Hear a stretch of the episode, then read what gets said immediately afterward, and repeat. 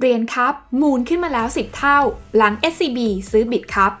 คำว่ามูลเป็นคำที่คนในวงการคริปโตใช้เรียกการที่เหรียญนั้นมีราคาขึ้นมาแรงๆ โดยย่อมาจากคำว่า to the moon ค่ะ หรือว่าเปรียบเสมือนว่าพุ่งแรงไปถึงดวงจันทร์ซึ่งหลายคนที่เก่งกำไรเหรียญก็มักจะเฝ้าหาเหรียญจากทั่วโลก แล้วก็ลุ้นว่าเหรียญของตัวเองจะมูลเข้าสักวันหนึ่ง รู้หรือไม่ว่าเหรียญที่มูลในตอนนี้ไม่ใช่เหรียญเมืองนอกค่ะ แต่กลับเป็นเหรียญที่ใกล้ตัวคนไทยนั่นก็คือเหรียญคัพจากบิตคัพนั่นเอง แล้วเหรียญคัพคืออะไร ลงทุนแมนจะสรุปให้ฟัง ขอต้อนรับเข้าสู่รายการลงทุนแมนจะเล่าให้ฟัง สนับสนุนโดยแอป b ล็อกเดอยากได้ไอเดียใหม่ๆ ลองใช้ b ล็อกเดย้อนกลับไปเมื่อ 20 พฤษภาคมของปีนี้ หรือเมื่อประมาณ 6 เดือนที่แล้ว Bitkub ได้ประกาศว่าจะเปิดให้เหรียญ KUB ที่ออกโดย Bitkub นั้น ซื้อขายกันใน Exchange ของ Bitkub เอง ในตอนนั้นนะคะ Bitkub บอกว่าราคาขายเบื้องต้นเนี่ยคือเหรียญละ 30 บาท และจะมีจำนวนเหรียญ KUB ทั้งหมดออกมา 1,000 ล้านเหรียญซึ่งถ้าแปลงง่ายๆก็คือในวันนั้นเนี่ยเหรียญทั้งหมดในระบบของ Bitkub จะมีมูลค่าเท่ากับ 30,000 ล้านบาททันที ในวันนั้น SCB ยังไม่ได้ซื้อ Bitkubและ Bitkub ก็ยังไม่ได้เป็นยูนิคอร์นในเชิงมูลค่าบริษัท แต่การที่ออกเหรียญ KUB มาแล้วมูลค่าทั้งระบบนั้นมี 30,000 ล้านบาท ก็คงจะมีเหตุผลเบื้องหลังนะคะว่า Bitkub ตั้งใจกำหนดมูลค่าเหรียญทั้งหมดไว้ ให้เทียบเท่ากับมูลค่าของการเป็นยูนิคอร์นถ้าให้ย้อนกลับไปเมื่อหลายปีที่แล้วค่ะ ปกติแล้วนะคะการระดมทุนโดยวิธีการออกเหรียญเราจะเรียกกันว่า ICO หรือว่า Initial Coin Offering ซึ่งจะเป็นการระดมทุนจากสาธารณะ โดยเสนอขายเป็นเหรียญ ซึ่งในสมัยก่อนนะคะก็จะมีหลายเจ้าในประเทศไทยที่ทำการ ICO ไปแล้ว อย่างเช่น JFinCoin หรือว่าเหรียญ6แต่ต่อมานะคะก็มีกรตเข้ามากำกับดูแลในเรื่องนี้ แล้วก็ประกาศเกณฑ์ออกมาว่า ใครจะ ICO เนี่ยต้องไปทำผ่าน ICO Portal และนับตั้งแต่นั้นมาก็ไม่เคยมีใครในประเทศไทยได้ ICO อีกเลย แต่มาคราวนี้ค่ะ BitCup เนี่ยเขาไม่ได้เรียกตัวเองว่าเป็น ICO นะคะ และเขาก็ไม่ได้ทำผ่าน ICO Portal ด้วย แต่บิตคัพเนี่ยเลือกใช้วิธีที่มีข้อได้เปรียบเรื่องของฐานผู้ใช้งานจำนวนมากอยู่ในมือ นั่นก็คือการแจกเหรียญเข้าไปในระบบซะเลย โดยกำหนดเหรียญของตัวเองชื่อคัพเนี่ยนะคะว่าจะมีทั้งหมด 1,000 ล้านเหรียญในระบบ ช่วงแรกเลยเนี่ยนะคะ ถ้าจำกันได้ เขานำ10 ล้านเหรียญแรกมา airdrop หรือว่าแจกเหรียญให้กับทุกคนที่เคยซื้อขายใน Bitkub ซึ่งตอนนั้นนะคะ Bitkub ก็บอกว่ามีผู้ใช้งานอยู่ในแพลตฟอร์มเขาเนี่ยประมาณ 1 ล้านคนแต่ถ้านับคนที่เคยซื้อขายจริง ๆ บน Exchange ของเขาก็อาจจะมีน้อยกว่านั้น แต่ก็น่าจะยังเป็นหลักหลายแสนคนอยู่ดีค่ะ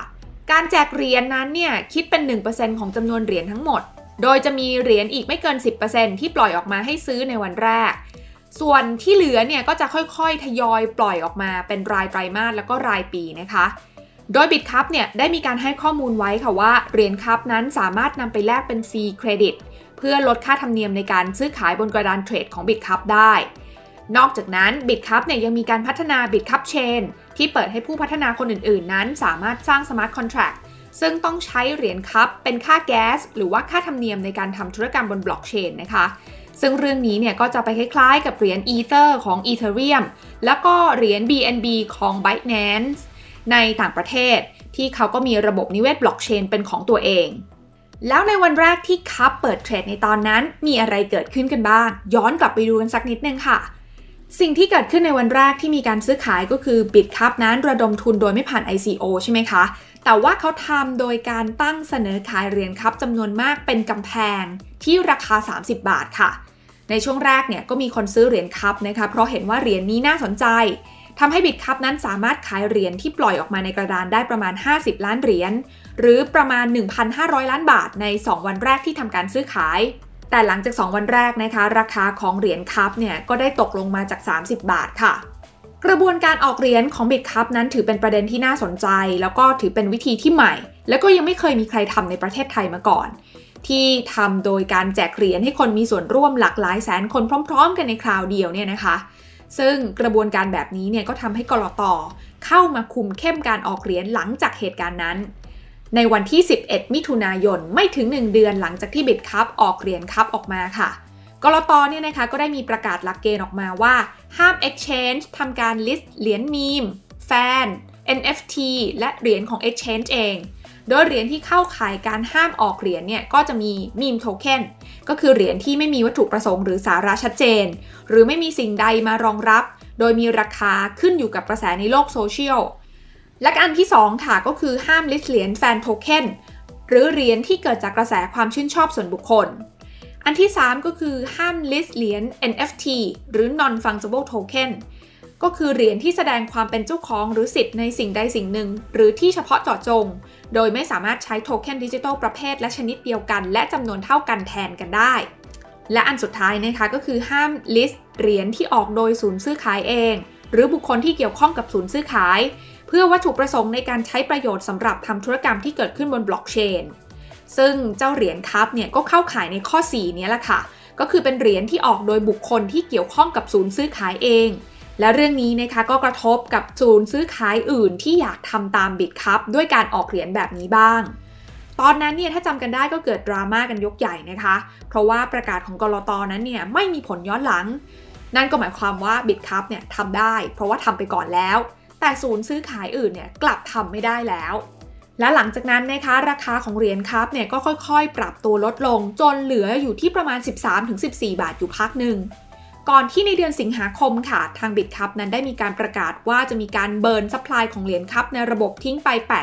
89%หรือก็คือจากจำนวนทั้งหมด 1,000 ล้านเหรียญในตอนแรกเนี่ยนะคะ ได้ถูกลดลงให้เหลือแค่เพียง 110 ล้านเหรียญเท่านั้น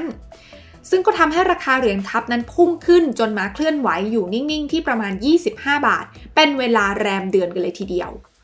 จนกระทั่งในวันที่ 2 พฤศจิกายนที่ผ่านมาค่ะ ก็มีข่าวใหญ่ประกาศออกมานะคะว่า SCB นั้นประกาศซื้อกิจการ Bitkub ที่มูลค่า 17,850 ล้านบาท โดย SCB นั้นให้ SCBS ซึ่งเป็นบริษัทย่อยเนี่ยเข้าไปซื้อหุ้นในบริษัท Bitkub Online ที่เป็นเจ้าของศูนย์ซื้อขาย Bitkub ในสัดส่วน 51%และนับตั้งแต่นั้นมาราคาเหรียญ KUB ก็ไม่เหมือนเดิมอีกต่อไป 1 พฤศจิการาคาเหรียญ KUB นั้นปิดอยู่ที่ 32 บาท 84 สตางค์ SCB ประกาศซื้อ Bitkub วันที่ 2 พฤศจิกายนใช่ไหมคะ โดยวันที่ 2 นั้นเนี่ยราคาเหรียญ KUB นั้นก็เพิ่มขึ้น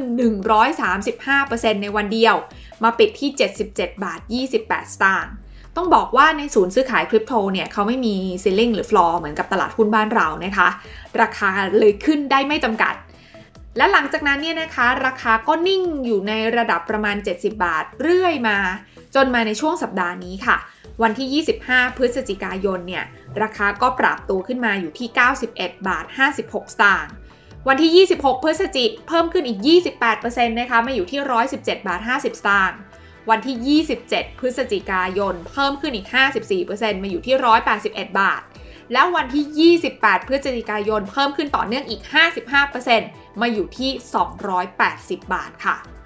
ซึ่งถ้าเรามาดูที่ราคา 280 บาท เทียบกันกับช่วงก่อนหน้าที่ SCB จะประกาศซื้อเนี่ยนะคะ ก็จะสามารถคำนวณได้นะคะว่าเหรียญคัพนั้นขึ้นมาแล้วเกือบ 10 เท่าตัว ภายในเวลา 1 เดือนเท่านั้นเอง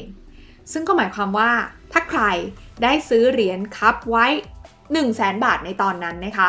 ตอนนี้เนี่ยก็จะมีมูลค่า 1 ล้านบาทภายในเวลา 1 เดือน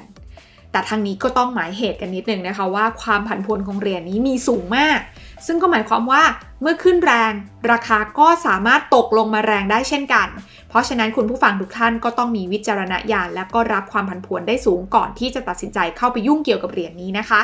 แต่สิ่งที่คนในวงการคริปโตหลายคนยังไม่รู้เนี่ยก็คือจริง ๆ แล้ว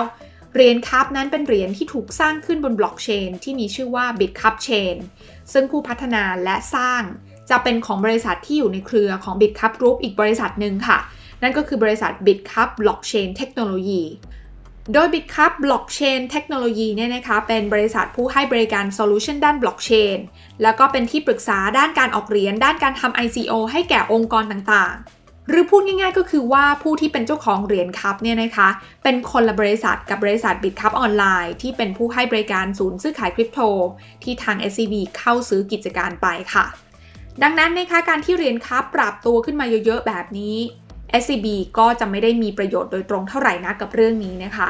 ผู้ถือหุ้น Bitkub เดิมต่างหากที่ดูเหมือนว่าจะมีแต่ได้กับได้ค่ะเพราะในตอนนี้ผู้ถือหุ้น Bitkub เดิม ถึงแม้ว่าจะขายศูนย์ซื้อขาย Bitkub ไปแล้ว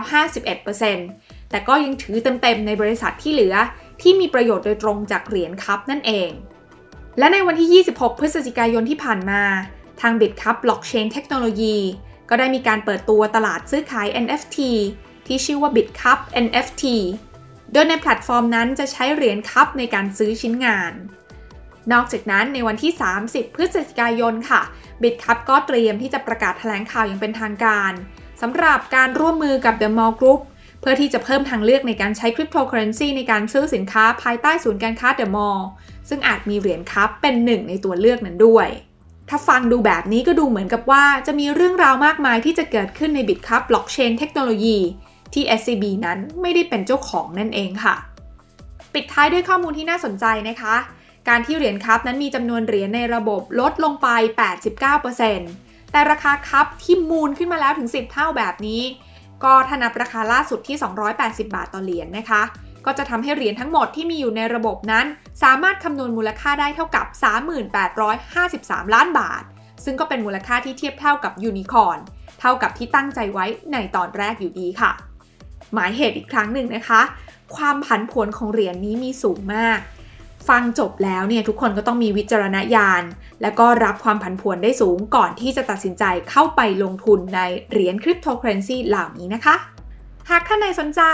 อยากแนะนำให้ร่วมติดตามข่าวสารคริปโตเคอเรนซีจากมุมมองหลากหลายเพจ หลากหลายกูรูได้ในแพลตฟอร์ม b l o c k d i t ถ้าชอบก็ลองเข้าไปโหลดแอป b l o c k d i t แล้วก็เลือก explore ในหมวด cryptocurrency กันได้เลยค่ะ